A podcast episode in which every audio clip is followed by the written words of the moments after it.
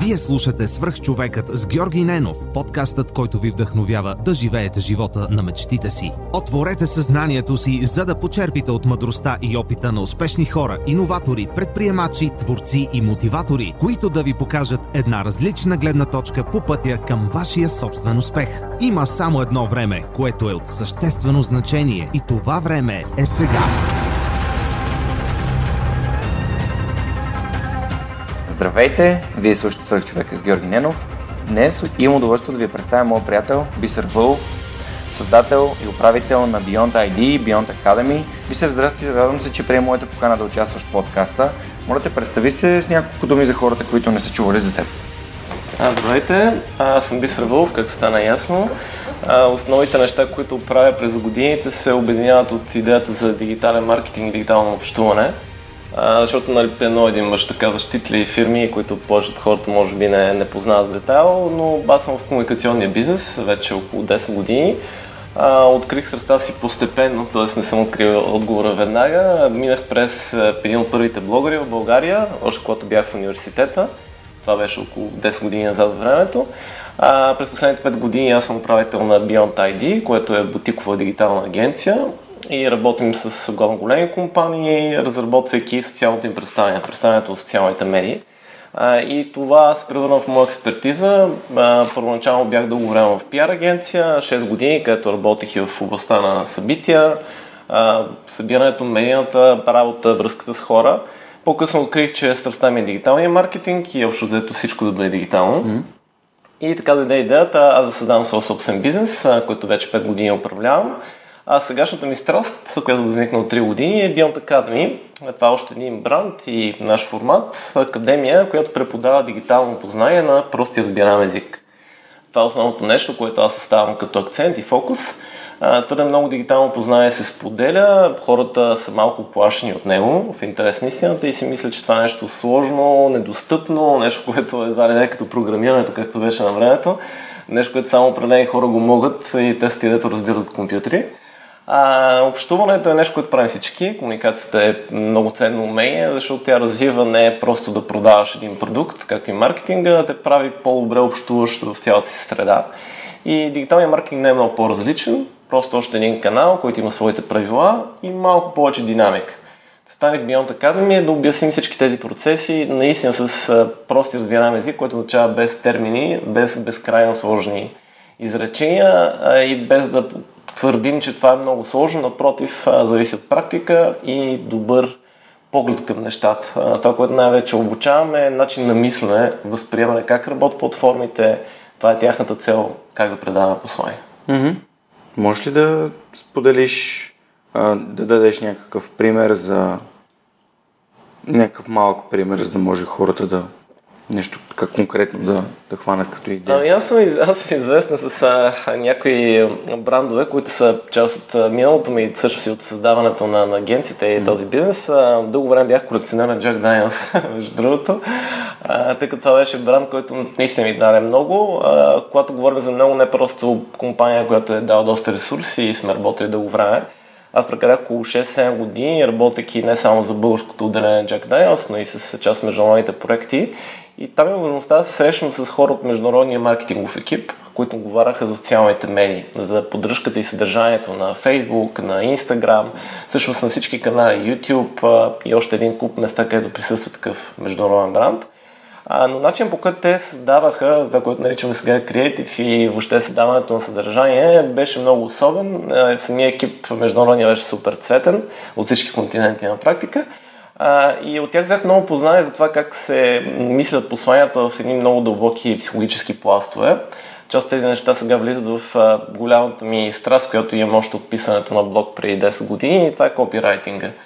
Копирайтинга много хора имат различни определения и какво представлява. Накратко то е умението ние да предаваме често пъти рекламни послания, на практика послания, които оказват с малко думи същественото. Много, много точно и на място.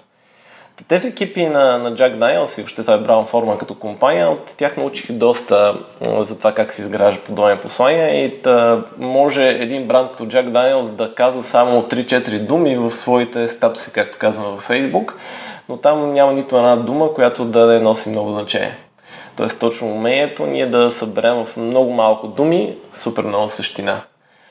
Та всичко, което виждат хората, когато използват Facebook или Instagram, когато говорим за България, са по-специално, това са най-развитите платформи, е всичко, което виждат от брандове, са неща, които правят хора като мен. Независимо дали става въпрос за игра, дали става въпрос за популярни неща, като кръца на ябълки, може би много хора са забелязали там майтапи, които се случват на момента. Това не е бранд, с който аз съм работил, но едно от нещата, които са много-много известни и мои колеги от Old Channels го създават. А, супер идеи, има забавление, има много хумор, има сериозна информация, mm. има промоции, хора играят на игри. Но в крайна сметка става въпрос за сериозен маркетинг, а не за нещо, което се прави между другото и брандовете обръщат огромно внимание на социалните канали днес. Mm. Супер, като се, сме заговорили за копирайтинг, исках да, да споделя, че когато се запознахме с теб и почнахме да си говорим и ти споделих, че това всъщност е едно от най-слабите ми места в свръх човека, писането и, как да кажа, извличането и казването на най-важното с малко думи, най-вече в писмена форма. Та, ти ми каза, че имаш копирайтинг мастер, мастер клас, така, е, който, да. ако можеш да споделиш някои думи, защото аз го отворих вчера и няма информация за тази годишния курс. Да, да, истината, че още не сме дали информация за okay. това. Copywriting Master Class е нещо, което имаме от създаването горе-долу на академията. А, това е едно уикендово обучение, което говори за около 10-12 часа, много-много насочено към онлайн копирайтинг. Тъй като копирайтинга и въобще писането е много широка тема, която има различни проявления, най-вече за това коя медия се използва, mm. кой е канал, в който създаваме съдържание. А, това, което ние сме специализирани е как да оптимизираш съдържанието на своите сайтове, на своите социални канали, а, така че да бъдеш лесно разбран. А, това е същината, когато човек отвори твоя сайт, да види неща, които са най-точно подредени, очаквани, начин по който човек иска да възприеме информацията, как да разбере от няколко думи това, което предлагаш. Естествено, когато говорим за оптимизация за продажби, да има правилните послания, call to action, както се водят в маркетинга – поставяме в ключовите моменти, моменти на взимане на избор. А, в този ред на мисли, това, което си видял на сайта, тотално отговаря на тази концепция, защото ние в момента сме на период до месеци нещо да сменим цялата си платформа, която използваме за Beyond Academy а, и да имаме съвсем различни страници mm. и представяния. Но копирайтинг също го има. Той ще бъде през октомври, на 20-21 октомври, okay, супер. в уикенда. А, и той обхваща наистина един голям асортимент от тематики, концентрирани първо към психологията, която днес използват потребителите, консумирайки съдържание онлайн. Не знам дали си чул за F-шаблон, за подобни начини, как човек следи и сканира, така да се каже, информацията на една страница онлайн и какво възприема от нея. F-шаблон се нарича, защото повечето хора днес започват да зачитат точно като буквата F. Отляво надясно е нашето възприятие, въобще нашата култура чете отляво надясно. И за повечето хора зачитат първият абзац по-подробно от всяка една страница, независимо дали става въпрос mm-hmm. за статия или за някаква продажна лендинг страница. Хората зачитат началото по-подробно, след това на втория абзац малко по-кратко, точно като е очертанията на буквата F и след това надолу продължават да скачат по абзаците или предложенията и съдържанието, зачитайки само началните. Представи си две-три думи mm-hmm. от всяко едно нещо, докато въобще запазят интерес. Тоест, те не стигат задължително края на една страница онлайн или на една статия, а те си позволяват да разгледат няколко абзаца и след това изчезват или взимат решението да прочитат по-подробно. Та този F-шаблон е проверяван много пъти е, за това как потребителите действат и защо така се държат. Идеята е, че всички ние вече намираме шорткъти, кратки пътища към това да разберем същината на информацията, защото сме затрупани. Защото има твърде много по всякакви теми и ние постоянно се опитваме да намерим дали нещо оптималното за това, което mm. ни интересува или ни трябва, без значение дали е продукт, който търсим и искаме да си решим проблем или става просто за знание. А, този F шаблон е много приложим и ние анализираме подобни неща, психологически принципи като четенето, към това, че вече имаме много ниска концентрация към дълго и задълбочено съдържание. Uh, има едни много забавни изследвания, че uh, златната рибка вече ни бие по внимание, защото тя задържа вниманието си на едно място около 8 секунди, докато ние сме на 9, на, на по-малко също, по-малко от 8 секунди. Днешните изследвания са, че около 3 секунди ние изчакваме някакво съдържание, да речем, да зареди една страница ако не заради изчезваме и максимум споделим до 7-8 секунди да направим този първи поглед, първото впечатление от някакво съдържание. Е, с други думи, златата рибка е малко по-концентрирана от нас и това съдържание, за да може да влезе в някакви детали, ние въобще да предадем някакво послание, трябва да бъдем много конкретни, много точни. Mm-hmm. Такива неща обхващаме като а, начално познание и вече оттам насетне влизам в доста интересни тематики, които са а, част от любимите ми теми, митологични да речем, а, архетипове, много хора са чували за архетиповете mm-hmm. на Юнг, но не знаят как те си използват, да речем, в маркетинга и как това е много важно за изграждането на послания и стилистика на един бранд, на една марка, която ние изграждаме. Да говорим за архетиповете на Юнг, за слоеве на тези архетипови mm-hmm. проявления. А, говорим за едно много интересно нещо, което е една от любимите ми книги. Джозеф Кембъл, може би не малко хора са го чували, за героят с хиляди лица. Това е най-известната му книга. А, това е нещо, което е за, за до голяма степен говорим теоретично в началото за него в копирайтинг класа, но не е нещо, което от един такъв клас може да се научи да се възприеме цялостно. Силно препоръчвам на всеки, който има малко време и се интересува от сторителинг, всъщност разказването на истории, да, да разгледа тази книга. Джоз Кембъл създава една теория за герой с хиляди лица и тя простичко казано е това, че всеки, всяка една история, взет от филм, от книга, всяка където има герой, всъщност и самите ние, нашите любовни истории, нашите истории по пътя към професионалния успех, навсякъде, преповтарят един и същи сюжет. Един и същи кръг от събития, които се случват и разделят света на нашия обикновен свят, ординар, нали, в който ние се намираме и сме в едно по-спокойно състояние, чакайки новото предизвикателство. И ония тъмния свят, е, специалния, в който срещаме препятствия и равно порастваме, ставаме по-големи в нещо. без значение дали това е любовта, дали е професионалният живот, дали е героичен подвиг, зависи. Мащабът е различен, но историята е една и съща. Та този негов а, кръг на, на случването е изключително важен за копирайтинга и за сторителинга, защото всички наши презентации, които правим, за да спечелим, да речем, бизнес партньори, продажни послания, които правим за продукти и услуги, опити да убедим някой наш приятел да направи нещо или да промени себе си дори, а, са начин да всички тези неща се случват чрез истории и ние трябва да умеем да ги разказваме. Джоз Кембъл е направил труд, който много хора оценяват като една от най-влиятелните книги на, на миналия век, защото е изключително, наистина много, много задълбочен анализ. Тръгвайки от митовете и от това защо те имат толкова много общи черти, без значение от коя култура идват, дали е кръска, римска, която и да е, защо има толкова преповтарящи се неща, защо митовете на всички народи общо имат един много много склонен сюжет който сега се преповтаря в история от властелина, да речем с Фродо, дали става въпрос за каквато и да е, какъвто и да си защото днес има наистина хиляди герои. Всичките имат един и същи ритъм и на тези устойчиви точки, той говори за ни 12 часа, всъщност кръга се разделя като часовник си представи и по този часовник има часове. Един часа, два часа, три часа до 3 часа е нормалния свят, в който получаваш предизвикателство и някой идва, дали някакъв магически предмет, дали ти даде някакво предизвикателство, дали те дръпва към нещо, но идва някой ти повлиява, така го кажа, и те вкара в тъмния свят, където може да порастваш, но и понасяш много предизвикателства. Има и цялата история на това как ти срещаш с първи неща, как успяваш да ги преодолееш обикновено, защото си надъхан, защото вярваш в нещо или защото се бориш просто. А, това е като в работните задачи, да речем, когато започваш първоначално с ентусиазъм да правиш нещо и да виждаш, че то не е чак толкова страшно. А, и тогава 6 часа в историята на Кембъл е тъмния час, където задължително имаш сериозно падение.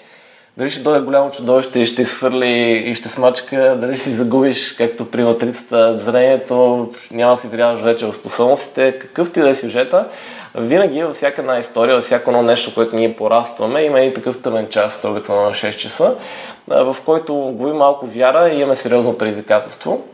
И той трябва да бъде преодолян чрез различни начини. В историята има много, много подходи за това, но в крайна сметка само тези, които оставят и преодоляват най-големи си страхове от тъмния час, стигат до това да, да дойде 9 часа и да дойде наградата една награда, която ти дава дали ще бъде повече познание, повече увереност, любовта на живот или нещо друго, тя в крайна сметка присъства. И след този 9 часа, вече в 10, 11, 12 ти се завърша към твоя свят, но, но вече си различен. Ти си много ниво нагоре, така да го кажем. А, ти си минал през тъмния свят и вече носиш в себе си много повече стоеност. А, така е супер кратко наистина разказана историята, но, но този кръг на случващите се неща е не просто лесно може да се намери асоциациите да видиш, че това присъства всички истории, но и в крайна сметка има точки на достъп, където присъстват много продукти, услуги, предложения в маркетинга, които могат да се представят. Това е нещо, което правим в Copywriting Master класа, да открием, че в ключовите моменти, 3 часа, тъмния час, веднага след наградата и така нататък, имаме възможност ние да предложим нещо, с което помогне на героя. Mm-hmm. И ние анализираме от гледна точка именно на маркетинга и продажбите, как да го направим по най-изящния начин, деликатно, защото за мен това е най- най-доброто общуване. Mm. Да умееш да, да кажеш по много деликатен начин. В крайна сметка това познание, както и книгата, е универсално приложимо в живота и силно я препоръчвам. Нямам търпение да дойде 20 и 21 октомври, защото аз, както ти казах и ти, като ми сподели за това обучение, аз със сигурност ще присъствам, защото за мен това е много важно. Аз съзнавам, че влизам в една така спирала, която имам нужда да разбирам как работи и да, за да мога да достигам повече хора и да показвам, че свърхчовекът а, е един вид дава вяра на хората, че в България се случват хубави неща. Искам да, искам да е така, искам да достигна повече хора и повече хора да повярват в себе си. Така че търся всякакви инструменти да го направя, като това е нещо, което мен ми липсва и осъзнавам тази, този пропуск. Добре, освен, а освен Beyond Academy, ти също си преподавател в Software и Digital. А, да, така вече трета година ще, ще бъда. Тя сега програмата мисля, че съвсем скоро започва. А, да, във вторник днес смисъл, деня, в който из, излъчваме епизода 18, 18 септември. А, може, би, може би е така. Да, аз, аз ще бъда в а, януари 2019 ще бъда там с моят панел, така че не, не, няма съвсем ясна представа за стартовите дати на всички останали курси, защото програмата е нещо голямо и доста интересно.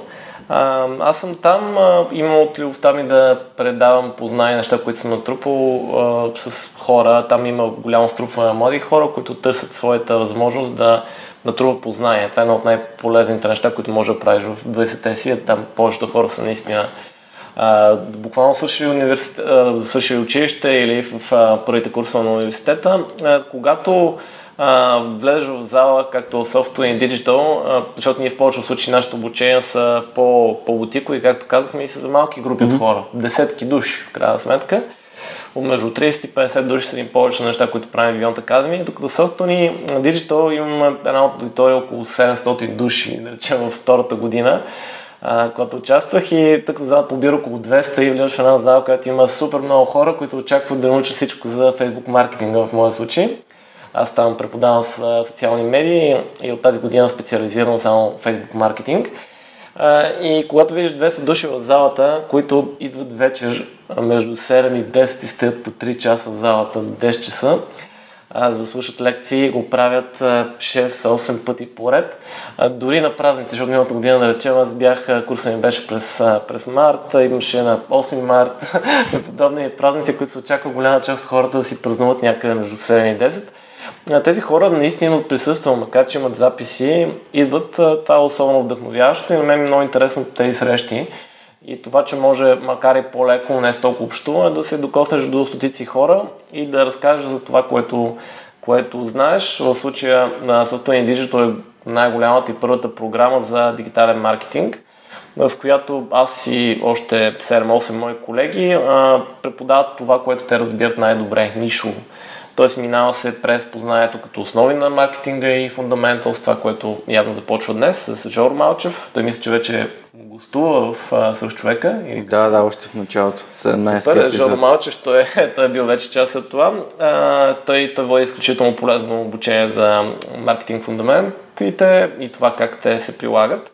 А, и оттам насетне има поредица от специализирани курсове, които минават през контент маркетинг, т.е. това как да създаваш съдържание в различни медии.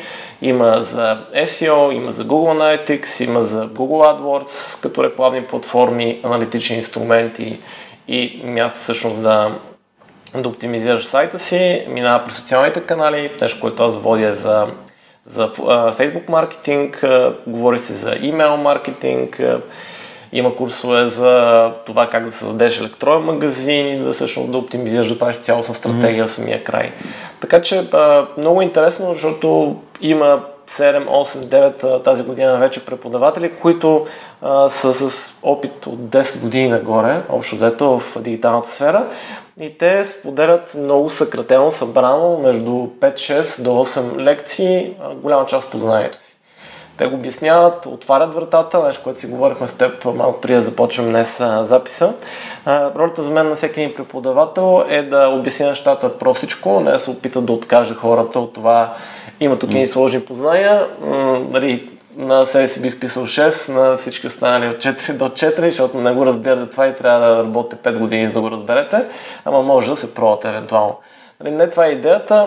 За мен нещата, ако ние сме ги учили, да речем в миналото и с опит за 5 години, днес, ако ти имаш добрия учител и насоката, може да научиш нещата и за 5 месеца, така че да стигнеш такова ниво. Дигитален маркетинг, ако ти имаш основите, т.е. грамотен си, може да пишеш, а, ако да, ти може да прибереш информация, знаеш английски, за да си набавяш нещата, а, имаш развито въображение, умения, обща култура, а, така че да бъдеш по-креативен, а, ти можеш да научиш теоретичните неща, както и работа с инструментите буквално за месеци. И това не е толкова плашещо, не е нужно да направиш 10 годишен стаж, за да те пуснат на следващата стъпка ти да правиш нещо в тези длъжности. Напротив, има хора, които са 3-4 месеца и започват да работят за много големи клиенти просто защото имат вече познанието.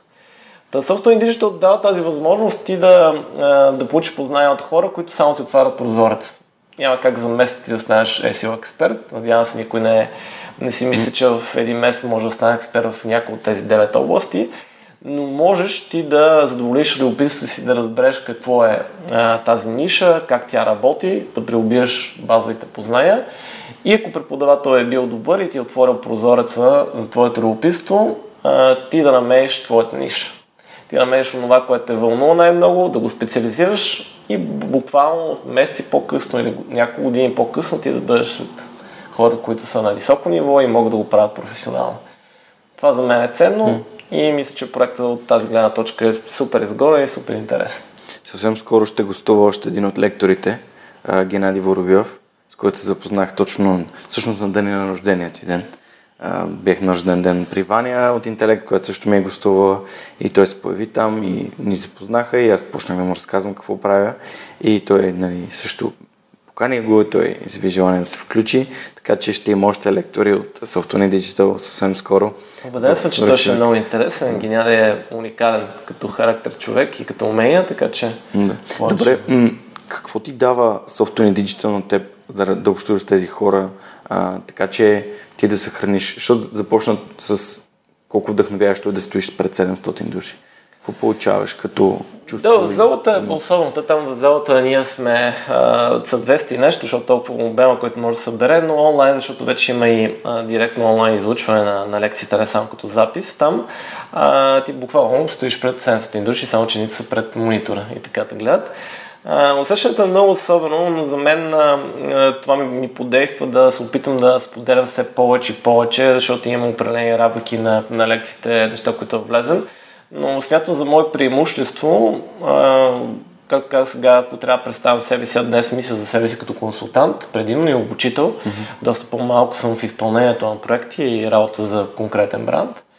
Към днешна дата също да се работи само за насочен като изпълнител, само за Озон БГ, един от най-интересните онлайн магазини в България. И партньор на свръхчовека. Така ли? Да. Чудесно, това не го знаех, но да. Озон са страхотни, ние буквално всеки ден работим с тях. Та, аз не, не съм толкова в изпълнението и когато а, видиш хората а, в залата и те идват редовно, редовно, аз смятам, че най-доброто, което мога да направя, връщайки им жеста на това постоянство, за това постоянство, е да им давам максимално много откровена информация за това как се случват нещата, кои са решенията, които аз взимам. И не просто да разкажа какво има като опции, защото много от обученията са концентрирани в това човек да дойде и да разкаже какво има, без да ти даде много конкретен съвет как да го направиш. Докато моят стил е по, по-в откровената степен, не мисля, че ние пазим някакви тайни, които никой не трябва да приобри и веднага някой ще ни вземе хляба. Напротив, тъй като медии като Facebook са супер бързи и динамични, и неща, които работят сега след 6 месеца максимум, най-вероятно ще бъдат обърнати поне на 50% по-различно нещата. Аз държа на това да споделям как ги правим нещата супер конкретно и да не ме притеснява, че някой ще вземе нещо познание, ще го използва и ние ще си загубим бизнес. А, така че аз залагам на това да говоря супер откровено и тази откровеност за мен е, а, отплаща вниманието на хората и това, че те са упорити, идват, задават въпроси, активни са. Това е взаимното даване на, на енергия и всъщност полза от моя страна. Така че това, това за мен е по-особеното, нещо, което не се, рядко се случва, защото в България няма много обучение или информати или дори събития, на които може да работи толкова голяма аудитория. Има своите слабости, защото няма как да общуваме директно всеки един човек, но пък енергията на голямата група е също преимущество. Имаш ли история с твой студент от Software Digital, който се е свързал с теб и, а, и ти е дал обратна връзка, че си е намерил или е създал нещо собствено и съответно а на Software Digital, особено от първата година, когато точно създавахме формата, тогава, естествено, когато създаваше формат, има малко по- повече наурейци, защото много нещата и в съдържанието, и в презентациите, и в структурата, и в оценяването, те първо се намират правилната точка, нали, се балансират. Mm-hmm. Тогава супер много общувахме с хората в програмата, защото те ни дават най-добрата обратна връзка. Какво е добре, кое не е чак толкова, как се случват нещата. И следно, поради многото общуване с хората изграждат много по-ярки познанства, пък и хората от тази програма си направиха една от най-известните Facebook групи, по-късно от самите курсисти в Software и Digital, така ще те продължат да си общуват един с друг, което беше чудесно. И а, от тези хора имам представа за поне няколко души, които а, са направили доста, доста добри проекти ги развиват. А, и наистина видях, че знанията, които съм дал като структура, като, защото да речем в моята програма те накрая правят един цял проект, минават през цялата стратегия за стилистика, за съдържание, за тематики, за представяне, за копирайтинг стил, т.е. как да пишат съобщения, които са просто не рекламни съобщения, а съобщения, които са постоянна част от съдържанието и рекламни съобщения, т.е. как да направят и да таргетират реклами. Тези неща съм ги виждал изпълнени с ниво на възприемане информация за труда на 97-8%, което е впечатляващо. Това е нещо, което най-много ме радва накрая. Да видиш, че посланията, които са дадени достатъчно конкретно и просто, се възприемат лесно от информацията, от аудиторията и те правят нещата по твоя начин той не е задължително да е най-добрия, аз съм дал моята гледна точка на практика, но те я взимат и използват по оптимален начин. След това в, в своята практика ще си намерят свой стил, mm-hmm. свои подобрения и така. Това е задължителен процес. Но тези хора постигнаха доста, някои от тях си партньори. Аз имам хора от Software Digital, които сега са мои клиенти или работим даже над различни проекти. Има хора, които са идващи пък на наши обучения и продължиха с динамика да идват на по-специализираните формати в Beyond Academy а, имаме хора, които са, ние понеже в Beyond Academy имаме много силна общност. Това е огромно наше предимство, че хората, с които се срещаме, ние след това ги вкарваме в едни общности за Facebook маркетинг или за Instagram маркетинг. И те нямат крайен срок. Рано ти идвайки на ново обучение, не минаваш един уикенд или 6 седмици, както е да речем голямата ни академия за Facebook. А, ти минаваш през тези обучения и след това оставаш в общност, която е жива вече над 3 години и там има доста забавления като в нашите формати на Beyond Academy нямаме записи не, сме много неформални. И това ни позволява пък да правим много а, а, директно общуване, което не е чак толкова сериозно, а, което е разнообразено и с много партията и с различни ивенти, които правим в общностите. Но ти имаш място за помощ, има лидери вече изградени такива посланици на нашия бранд и ние правим специални събития с тях да речем, скоро имахме рафтинг на Бион, така да и имахме събирания за едно или друго. Така че самите, самите събития, които се случват в тази общност, са интересни и част от хората са попадали в нашата общност чрез Software и Digital. Това, това е много интересно. Аз се радвам, че ти зададах този въпрос, защото виждам колко, колко, с каква любов говориш за, за това, което правиш и си личи, че наистина го правиш с желание. И се радвам, че, че се срещаме, макар и по този много, наистина случайен начин, а, да се окаже, че мой а, много близък приятел ти е наемодател. а, за което съм супер благодарен. Никога не знаеш къде можеш да срещнеш някой, който е интересен и събеседник и човек, и кой, който може да научиш нещо. Нямам търпение да се срещнем и януари месец в, а, в твоя панел за Facebook в Software Digital и разбира се на твоя мастер-клас за копирайтинг, където ще присъствам със сигурност ако всичко е наред с моята операция. Да, набързо да те питам как те върна малко назад. Кое беше нещото, което ти отключи това желание да се занимаваш първо с, с компютри, с дигитални технологии и после как реши да се насочиш към а, социалните мрежи? Ами, те историята ми е малко на такива малко неочаквани решения, така да го кажа. Дълго време аз, родителите ми всъщност вярваха, че най-полезното нещо, което може да учиш след училище, да станеш адвокат, след бъдеш юрист и да учиш право. И аз се готвех реално за това. Аз съм учил в Софийския университет, но буквално в последните месеци тогава, когато, когато аз бях, бях точно въведени първите предварителни изпити. Имаше предварителни изпити там през май, мисля, и след това основните изпити на университета. И аз учих история и разбирам доста от историята тогава и литература, нали, защото това бях изпитите за право. И в последния момент, след като ми бях взел вече изпитите за по литература и, и, и история на предварителни и така се каже беше сигурно, че може да вляза право, в Софийския аз реших, че по-интересното ми нещо е да се насоча към тогава бях заинтересован от психологията, както и журналистика, и мислех ги и реших, че сега психологията наистина е доста по-трудна за реализация в България и не трябва да ми е вълщо нещо, което слагам в желаните, как се казаха, не, не там. Желанията. А, нали подреждаш самите... Да, да, да. Как се казват, не, не като, като, като категория, как се казаха по, в университета. Е, имаш нали, желание. Не, не дисциплина, не, те, те не са дисциплини, а са специалности. Специалности, точно така, избягам и думата. Та, различните специалности, които подготвяш а, там и избираш, ти ги слагаш в последователност, mm-hmm. така че да се класираш според тях. И оставих помощ за психологията и реших да запиша изпити по журналистика, които ти даваха възможност да учиш пиар или журналистика. Аз поставих именно връзки с обществеността или пиар на първо място. Mm-hmm. И минах ни изпити по журналистика, без да очаквам, че това ще ми се наложи, а, които бяха забавни истории, но сега няма влез, влезна в такива детайли. И а, успях да ги взема и тях а, и попаднах в а, журналистическия факултет, а, което беше супер. От една страна аз почти никога не съм бил истински студент, т.е. само mm-hmm. една година, защото само първата година бях редовен. Отивах на лекции, слушах, а, участвах и запознах с много интересни хора в Софийския университет. А, тъй като журналисти и пиари учите заедно, даже правите футболни мачове един срещу друг, има малко съперничество, интересно е там концепцията. Но след първата година аз започнах да работя в пиар агенция, една от големите агенции, Апропортер Новели, в която прекарах следващите 6 години професионален живот. Mm-hmm. И това беше голямата промяна към комуникационните, да влезеш една в практиката, не просто да учиш на теория, какво правят журналистите, какво правят медиите, mm-hmm. как се свързваш тях и така нататък. А, университетът, често казвам, не е, не е на висотата, която ми се иска от гледна точка на практично познание и затова и аз не прекарах много време в него, а по-скоро бях главно за изпити и повечето време прекарах в офиса, работейки, проанализирайки медии, събирайки теми на деня. Даже бях на най-най-низкото сапало, което вече не съществува и това е да режеш статии от вестници от регионална преса, за да ги слагаш в папки. То вече, вече е дигитално и няма никой, който да занимава с подобни неща, но на времето беше така, преди 10 години.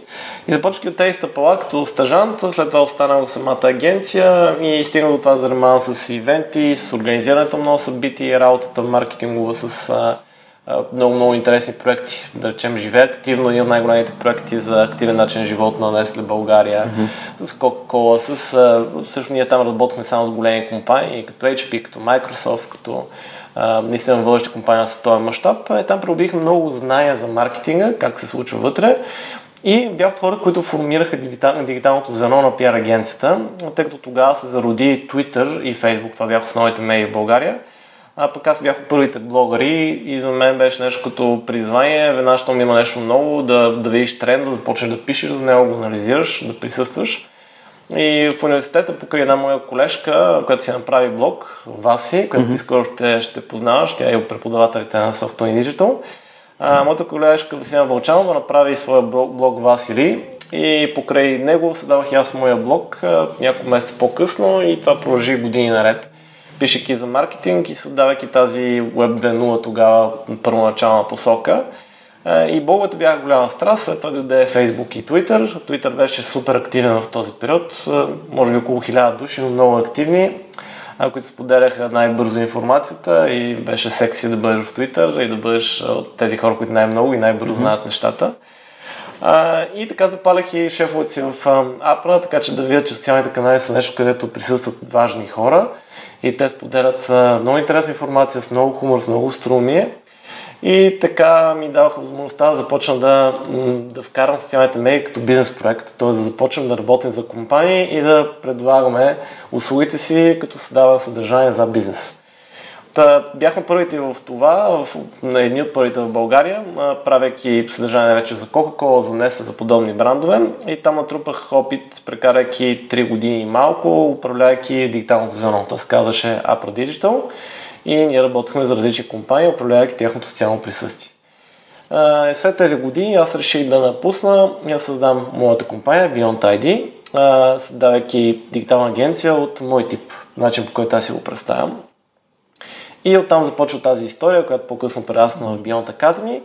И се надявам, като трети бранд в бъдеще, аз си имам една отдава мечта. Всички тези агенцията и след това обучителния проект са мои мечти, по които съм вярвал.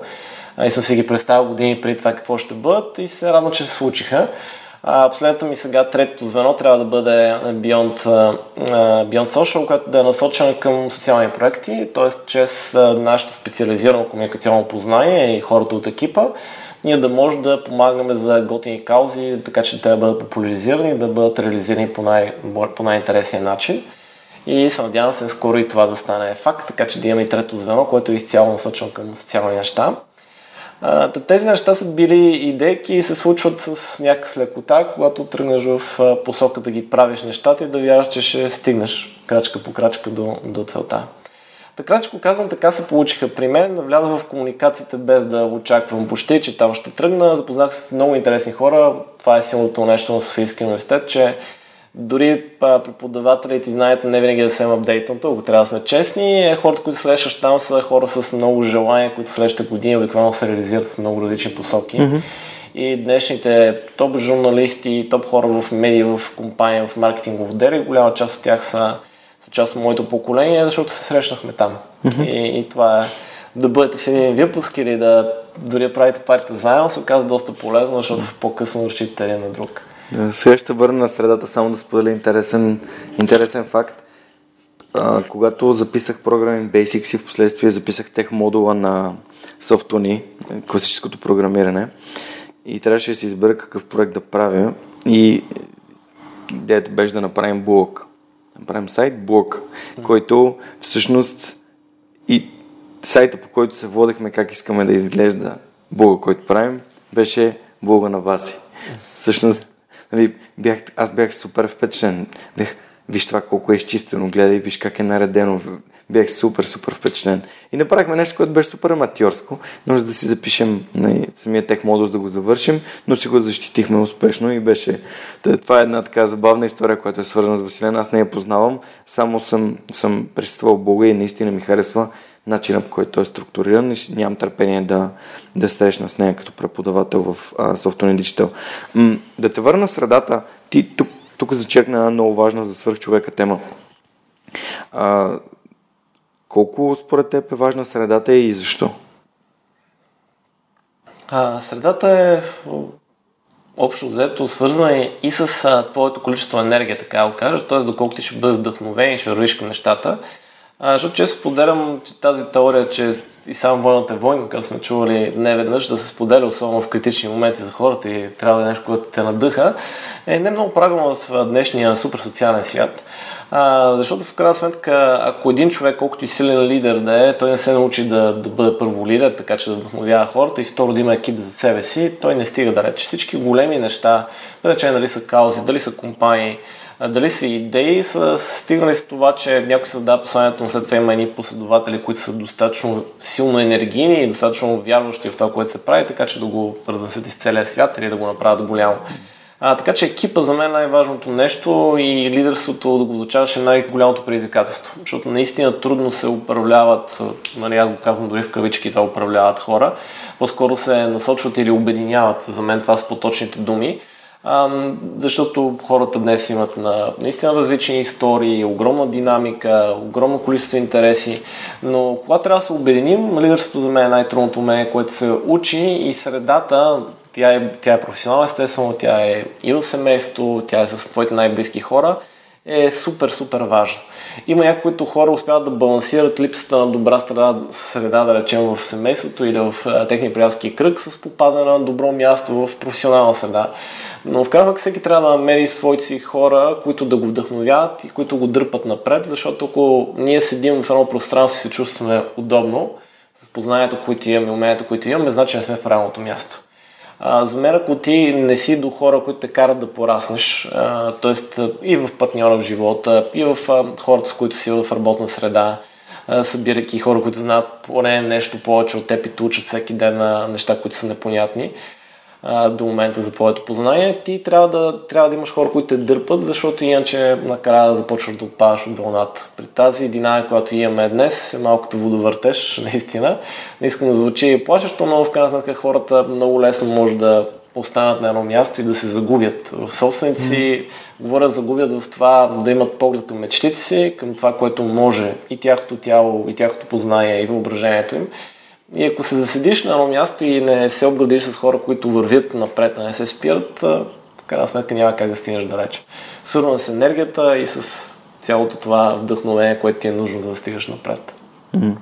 А извън, извън това, което правиш и това, с което се занимаваш като спорт, имаш ли някакви активности? Тем, темата за спорта също е важна, защото заговори за тялото. Да, абсолютно. Това е една малко, моя болка напоследък, че не, не успявам винаги да съм толкова спортуваш, колкото ми се иска. А, за мен човек трябва да има активност поне час на ден, сериозна. Това да използва предимно тялото си, а не само ума или да седиш пред компютъра. А, и това е някакъв минимум. Защото хората само последните тук, да речем 100 години, макар че те даже са по-малко, са не толкова застояни и толкова статични. Е, човечеството и тялото не се дава да се движи много повече и в крайна сметка енергията идва до голяма степен от тялото, а не от храната или от стимуланти или нещо друго, което ние взимаме. Ако искаме да бъдем наистина креативни, а, трябва да бъдем активни. Двете неща са супер свързани. А, аз имам в тази посока един голям учител, от който през годините няколко пъти съм се връщал.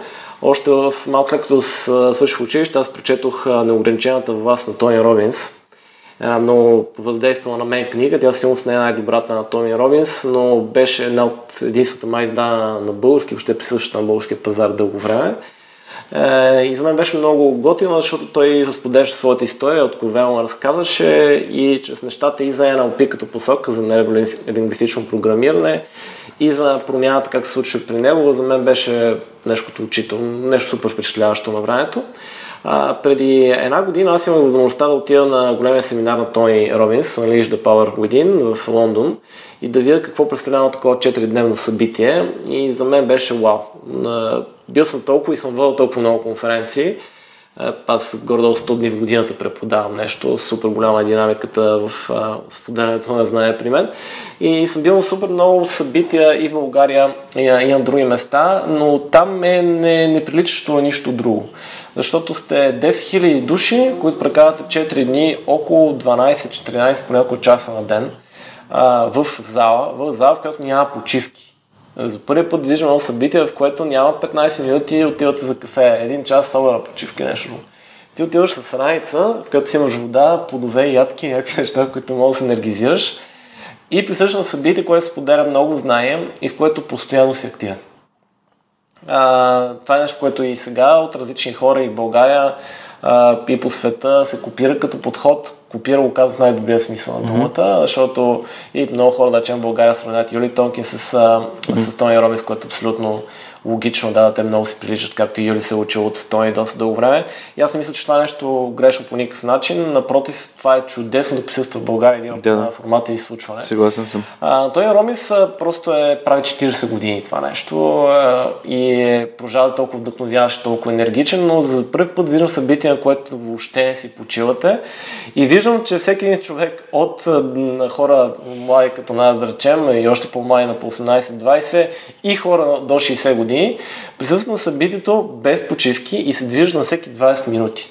Там имате танци, буквално вие танцувате, не просто се движите, вие се разгрявате, тренирате, но почти през цялото време танцувате и махате, енергично сърце, подскачате какво ли още не. Го правите на всеки 20 минути и енергията ви не ви свършва. Въобще. Само вода и лека храна сте, нищо друго. Не сте изпили някакви стимуланти, не сте се наяли много, не сте спали почти дори. Обаче Няма имате кафета. енергия без да свършва. Да, никакви кафета няма, но не ви свършва енергията и виждате, че тялото ви може супер много стига да се движи. Той е постоянен генератор на енергия. И там има супер много полезен съвет, който научих, естествено нямаме време в а, такъв запит да разкажем за тях. Но, но Тони, както и неговия заместник, той има още един човек водещ, който води семинара вече, защото Тони Ромис може всеки втори ден да е, да е лектор заради изтъняването на гласите му струни. Т.е. много плутен глас и въобще не му пести. Този огромен енергичен човек до ден днешен продължава почти да, да вика, разказвайки истории. Е супер, супер интересен и се отдаден, така да се каже, но неговия глас супер много се изтощава и трябва да се почива през един ден. Той вече води само два от дните на семинара. А, тези хора, които водят семинара, са хора вече приближаващи 60-те, даже да е над 60 години, изглеждат на 30. Изглеждат на 30 наистина. И имат повече енергия от цялото това 10 000 множество в, в тълпата. За мен такова, това наричам мало, защото е несравнимо с нищо друго и подобен поток от енергия, който сещаш навсякъде е впечатляващ.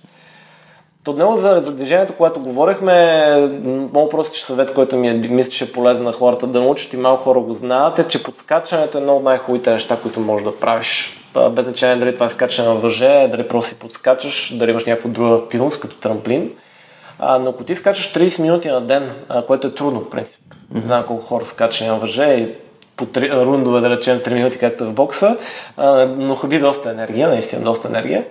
Ако ти го разделяш на части и скачаш, това е нещо, което аз, когато имам натоварен периоди и почти не спя, имам постоянно участие, лекция, работи за решения, най-енергизиращо, бързо енергизиращо ми е нещо е да подскачам, дори за кратко време, защото това създава едно естествено изтискване на органите и клетките вътре заради промяната в гравитацията. Mm-hmm. Когато скачаш, олекваш, нали, всичко се отпуска и се разширява, когато падаш, се засилва.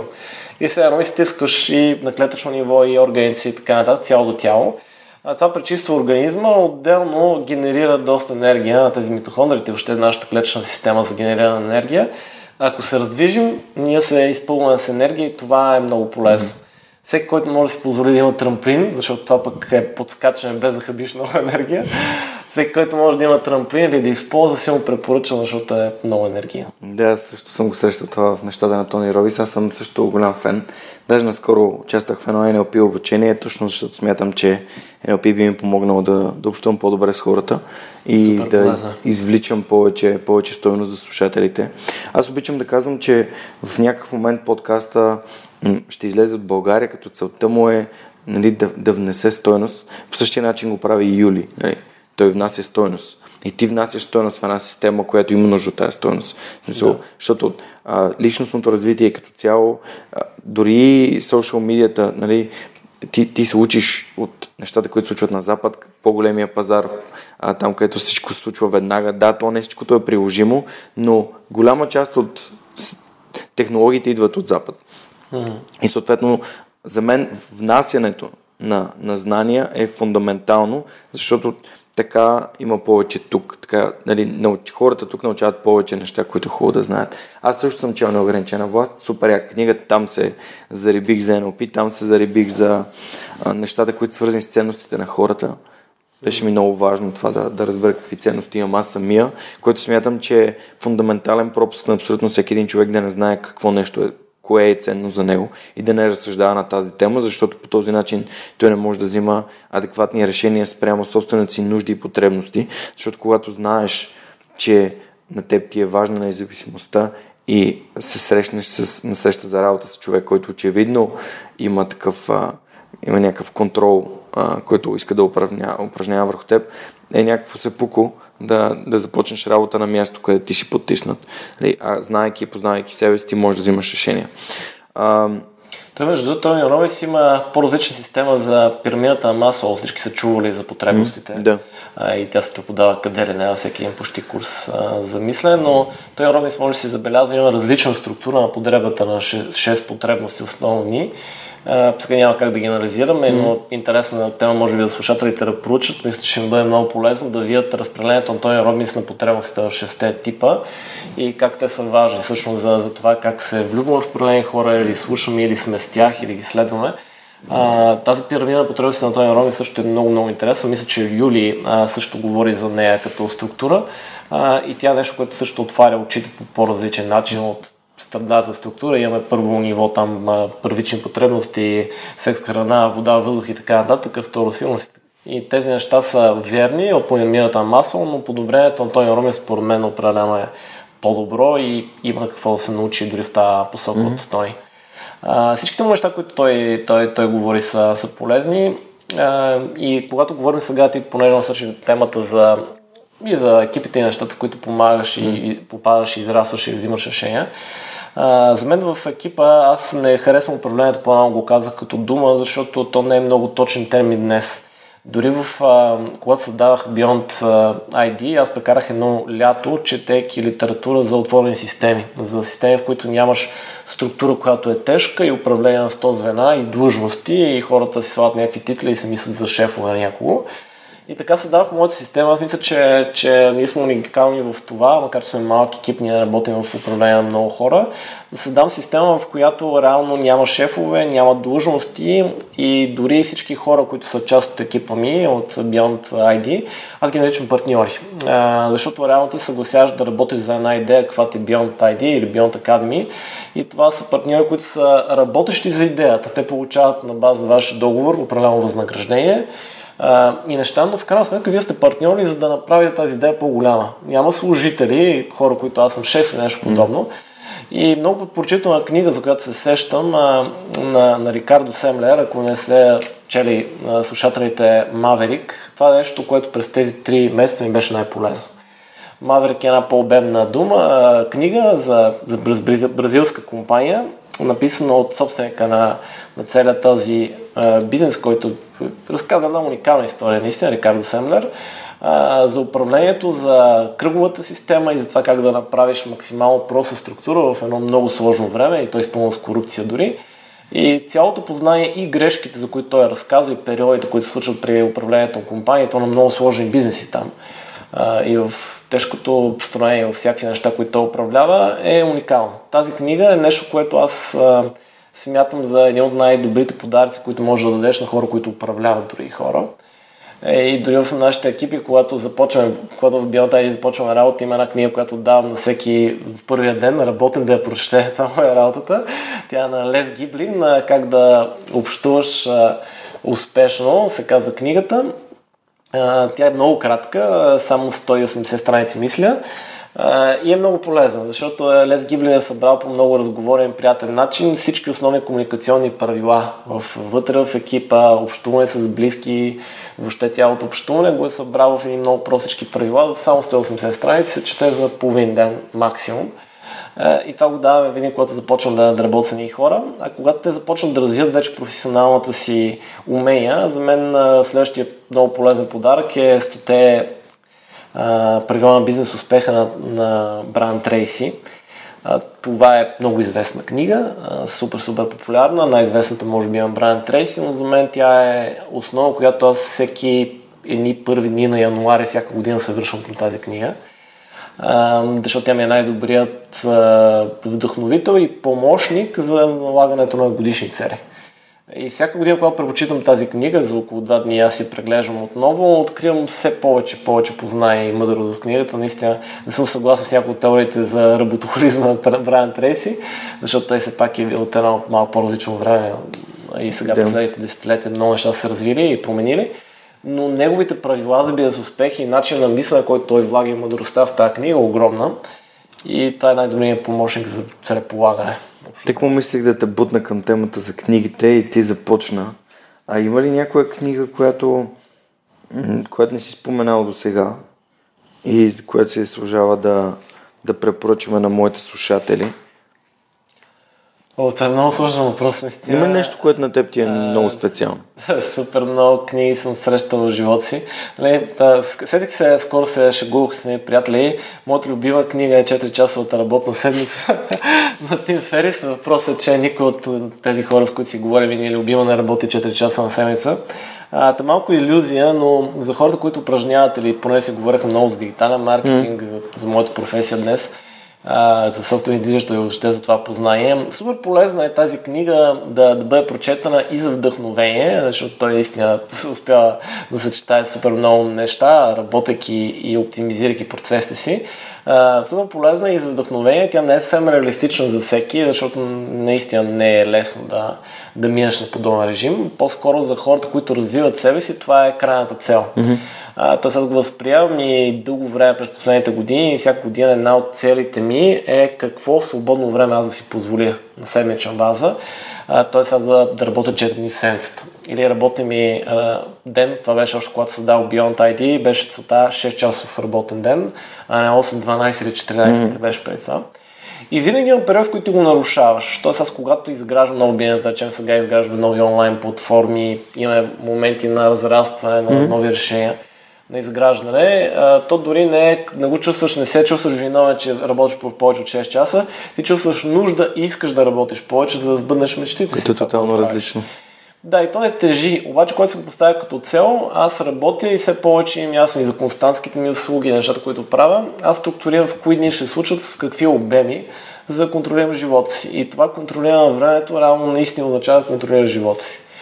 Защото иначе много опасно е, днес не се е променил даже още по-лесно ти да влезеш в един цикъл на само опити да постигнеш някакви пари, титли, власт, места или нещо друго, а живота се случва около тези неща.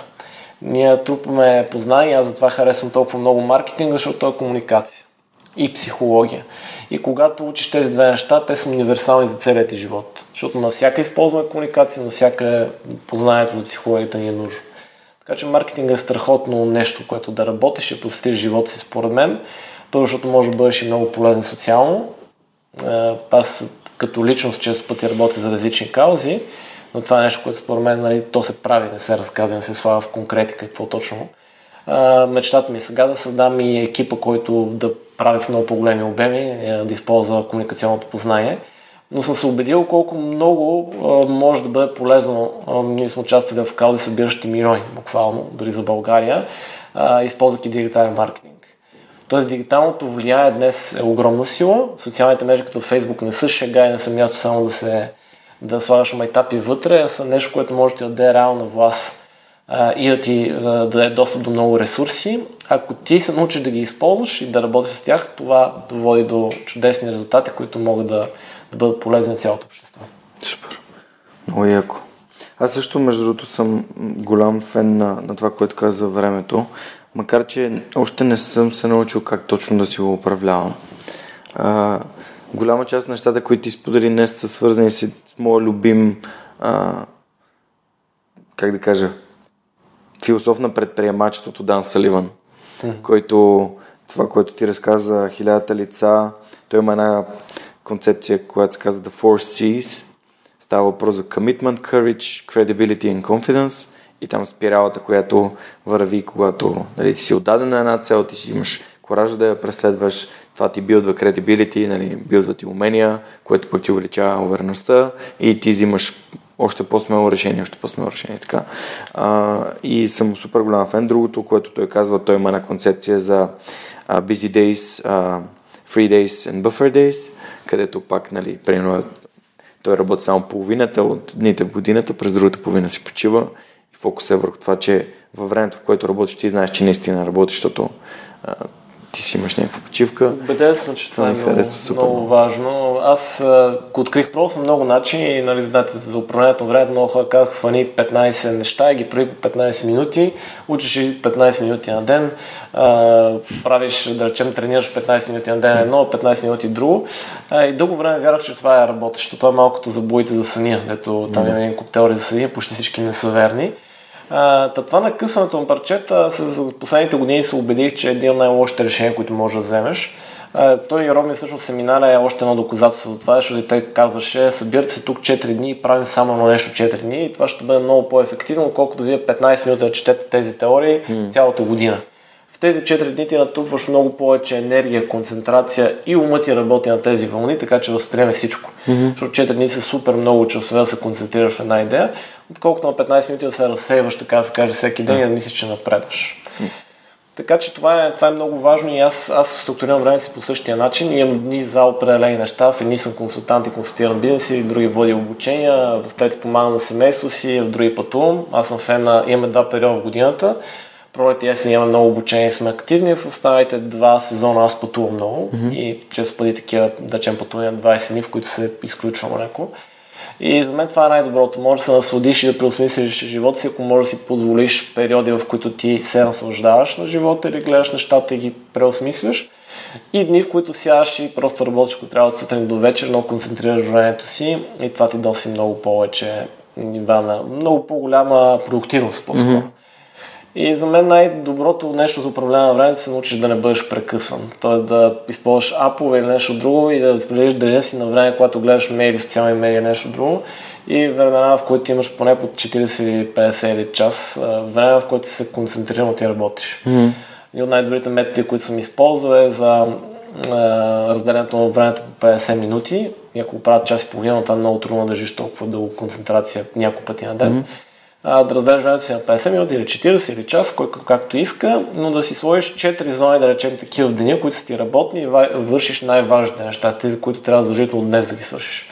Другите са вторични, може да останат и за утре и други ден, но ако ти си осигуриш 4 зони, което са само 4 часа на практика, ти можеш да правиш повече работа, отколкото почти всички работещи на 8, 10, 12 часа на ден. Mm-hmm. Само в 4 часа 4 часовия работен ден за мен не е мит, но 4 часовата работна седмица на Тим Ферис е нали, далечна цел, която не всеки може толкова лесно да направи, особено според професията си. Но 4 часовия работен ден е абсолютно възможен и оттам насетне да развиваш уменията си и общата си култура, защото това е не по-малко важно, да не бъдеш затворен в капсулиран в някаква работна среда и само това правиш. Да. Това е между 4 часа от работна седмица. Няколко пъти съм слушал тази книга и съм си изваждал всеки път различни неща за себе си. Едно от които беше тази информационната диета. Да не, mm. да не се да, да не седиш да скроваш и да... А, затова сега в момента имам и Newsfeed Eradicator, който не ми позволява да скровам през Facebook. Супер добре. Наистина разсеването е голям проблем. Ние говорихме по, по-рано в, и за четенето онлайн, където mm. въобще не държиш вниманието което е огромно умение. Всъщност психологически изследвания показват, че ние имаме огромно преимущество, защото сега сканираме с невероятна частота. Ако на времето, както можем да отваряме вестници и да виждаме заглавията веднага да разберем дали е интересна страницата от вестника, сега за дефит културата, т.е. скроването, през влизането на феди подобни, можем, нашето съзнание е толкова оптимизирано в това да разпознава информация, което е важно и да намира акцентите, с огромна скорост. Знаеш, че на, ако на компютъра горе-долу бавно скролваме, то на мобилен телефон го правим супер бързо mm-hmm.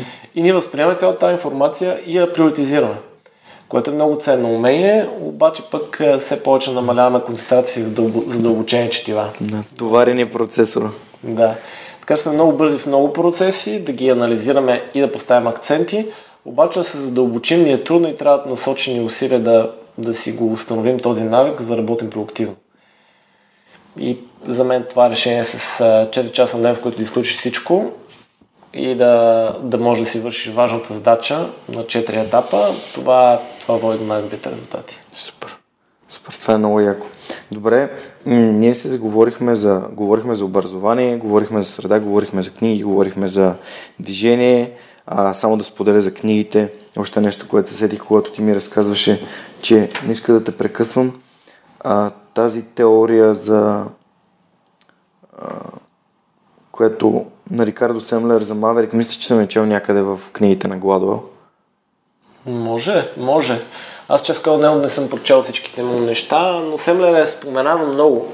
А, не на празно, защото mm. той е, неговото четиво е нещо, за което голяма част от американския бизнес след това е пътувал специално до фабриките му, местата му в Бразилия, а, за да изучава в 90-те години, а, за да изучават практики, които се случват там на място.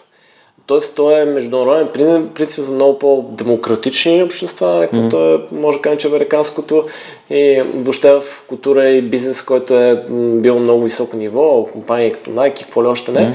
да, да изучават подобни практики, защото те позволяват самоконтрол вътре в системите, в единичните клетки. На по микронивато има разделение максимум до 3 нива, всъщност. И то, точно тази теория за липси на длъжности, за не прекалено презетост на, на менеджерите, овластяването им с титли и това да, да мислиш, че може да съдиш както искаш за хората под теб.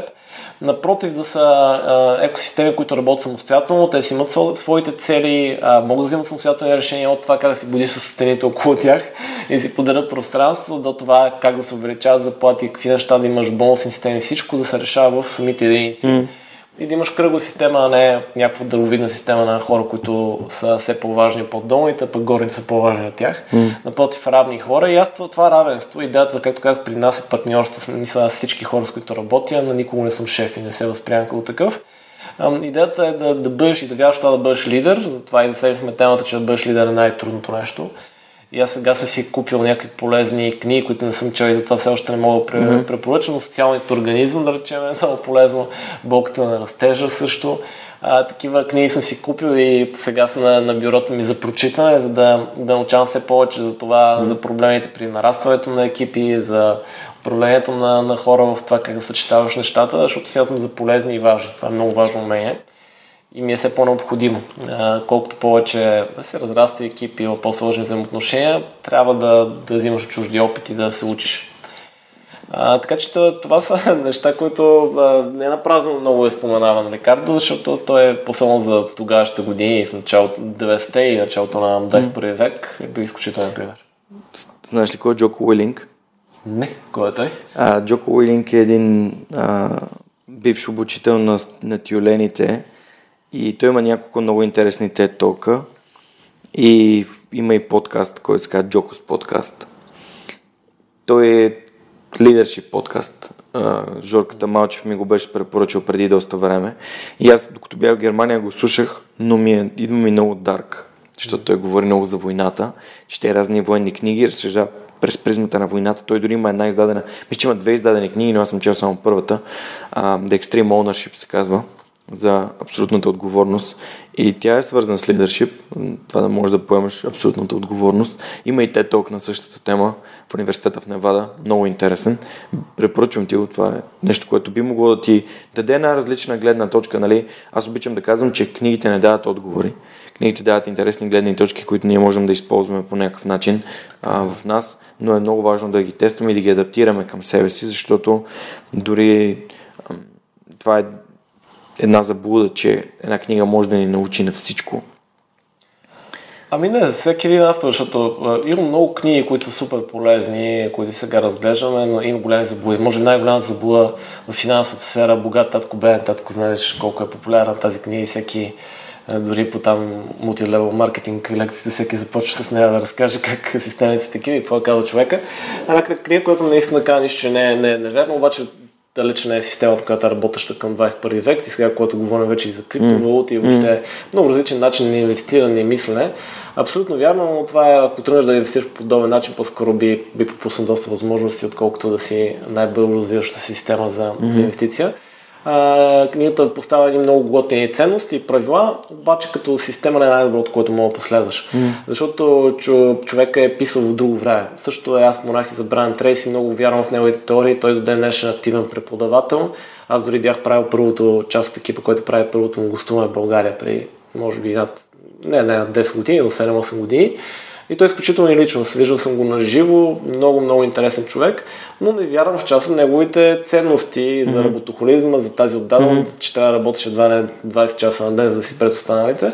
Нали, с това не вярвам, но много от правилата му или да, мудростта, която той е стигнал, е изключително ценна. Mm-hmm. Не знам на, на вълата колко би се сносил, но да си купиш част от неговите книги, определено една от най-добрите инвестиции в живота, като те струват по-малко от 20 лева, ти дават толкова много познание. А, така че всичко е с времето си и затова трябва да, да обръщаме внимание кога, в коя епоха, защо е писана някаква книга, дори като религията. Знаеш, религиозните книги са писани често пъти социална функция и много неща са станали запазени до днес, което не е най- най- най-практичното, просто защото трябва да си представим в каква и с каква роля е написано четиво. Точно така, контекстът е много важен. Съгласен съм напълно. М- само да кажа, че тези книги на Бран Трейси са по 20 лева, ако ги намерите в Озон BG, може да си ги купите с промокод Superhuman с 10% отстъпка, което, за което благодаря на Озон BG. Между другото, съвсем наскоро си направихме а, проверката за това какво се е случило в последната година, защото горе от една година си партнирам с Озон и те ми казаха, че имаме над 100 поръчени книги, за което искам искрено да благодаря на всички вас, които слушате за книгите, които моите гости и аз препоръчваме.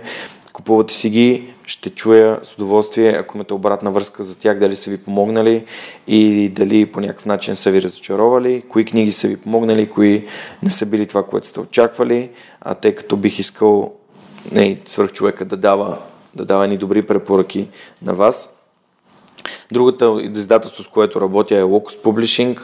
Те наскоро издадоха, то не е наскоро, но изкуството на победата, мемуарите на Фил Найт, което е създател на Nike, ти спомена Nike преди малко. Имат и други а, интересни книги, една от които аз чета в момента, а, Джак Ма, за империята, която изгради.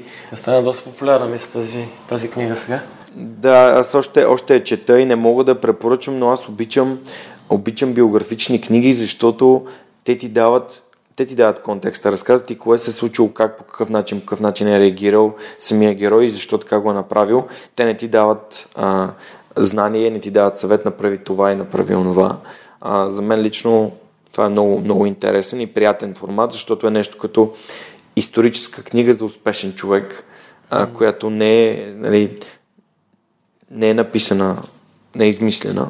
На си биографията открито също е на издателство Лукус. Много, много интересна книга на хора, които харесват тениса, искат да разберат какво може да причини един малко авторитарен баща на... и да създаде един, един от най-известните тенисисти в историята.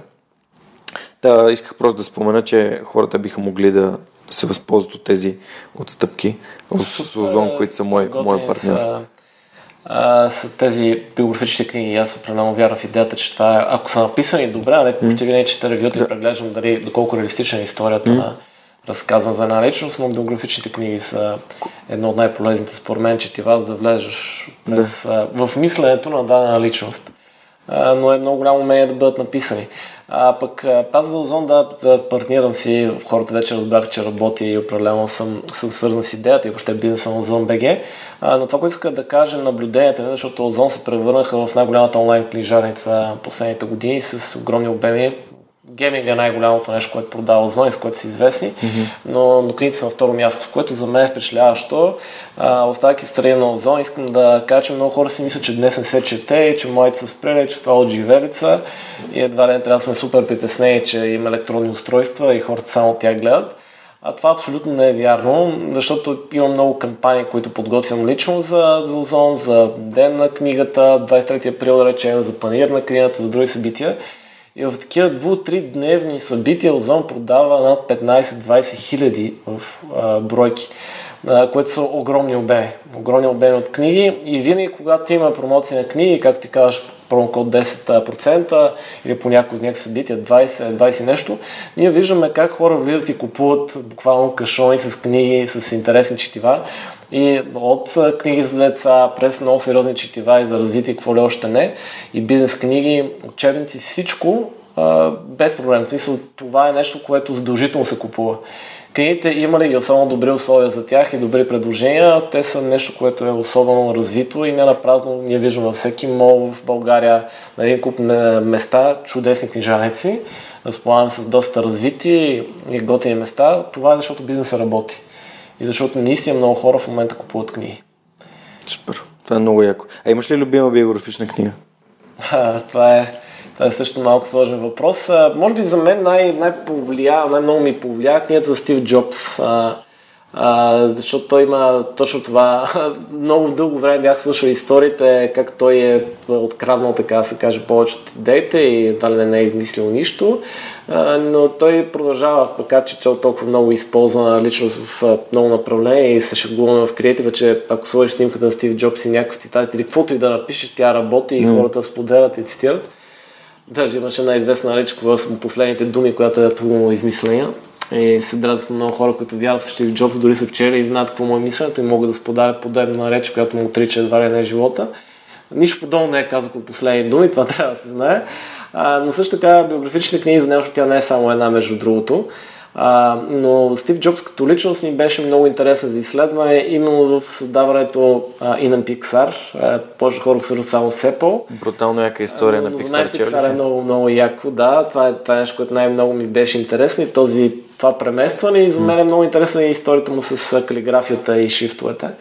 А, тези посоки, а не най-популярните, нали, борбата за Apple, въобще оптимането, mm. изграждането, завръщането, защото там е бил в по-неопитния си период и после накрая в една съвсем различна роля. Mm. Но тези вдъхновяващи истории на прехода, седаването на Pixar, насоката му към калиграфията, времето, когато нали, той разказва дори в речите си и свързването на точките, Теорията му за мен са най-вдъхновяващите и интересни и са ми повлияли практически на много решения.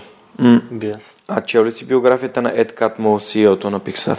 Не, това не съм. Препоръчвам ти каза Creativity Inc. А, даже не знах, че има. Това, това е нещо интересно. Супер яката книга за човек, който... Не, няма да ти разказвам, каза се Creativity Inc. И ще намериш, ще прочетеш и съм сигурен, че ще ти хареса. Просто е, а, просто е страхотна. Аз също имам, между другото, биографията на Стив Джобс. А, не съм я дочел до края, аз я получих, може би, 2012. Почнах да я чета. И едно от пожеланията, което няколко години по-късно, отваряйки книгата, понеже ми беше подарен за рождения ден, в нея пише, пожелавам ти един ден да има така книга и за теб. И супер много се накефих. Тогава идеята за свърх човек още нямаше. Това е било много, много преди. Ам, много, много преди да ми дойде изобщо това в главата, че мога да направя нещо такова като свърх човекът. Така че биографичните книги, друга на Арнолд Шварценегър, Total Recall. Супер, супер, ще ги, ще ги разгледам и двете, да. не съм ги чел и са, са чудесни идеи. Супер, добре, аз тогава отиваме към края на, на, на епизода. Искам да ти задам един въпрос, който всъщност използвах в началото доста често и в последствие хората ми казаха, че им липсва като обратна връзка. Ако можеш да се върнеш назад към себе си, към 18-19 годишния бисер, каква информация би си дал, какво би си казал? Това въпрос съм се замислил а, от доста, даже сега изведнъж, когато минаш тези години, отиваш до 20-те, ти изглежда, че си много млад и аз започвам да си горе-долу там 23-24, започвам да чета много. Mm-hmm.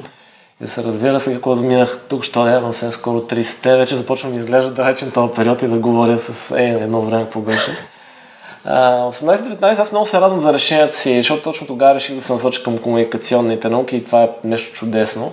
Това, което бих, си, бих се радвал да може да имам сега ще позная е ония позитивния подход към нещата, защото през годините аз се малко наложих, но и развих като основно лидерско умение. Аз мисля, че имам два таланта. Един ми талант е да, да обяснявам просто и разбираемо нещата, които използвам в предаването познания в моята академия, в гонето на моите мечти общо взето.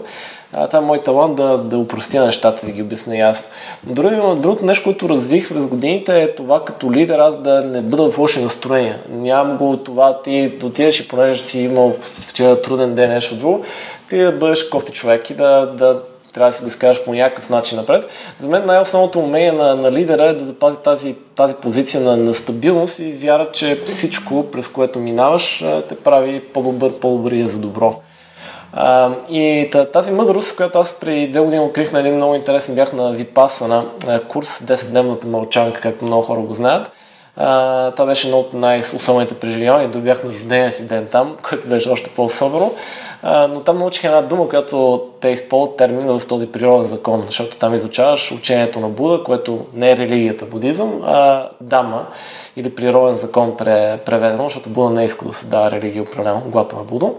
А, там има една дума, която се казва Нича и преведено на български най-точно би означавало и това ще отмине.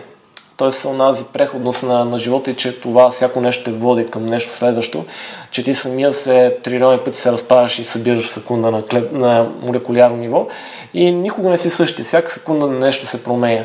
А, тази увереност бих си я дал в гледна точка на позитивното мислене и много хора съм открил, че в общуването и в екипите и навсякъде не си даваме представа колко много влияем със своето настроение на околните.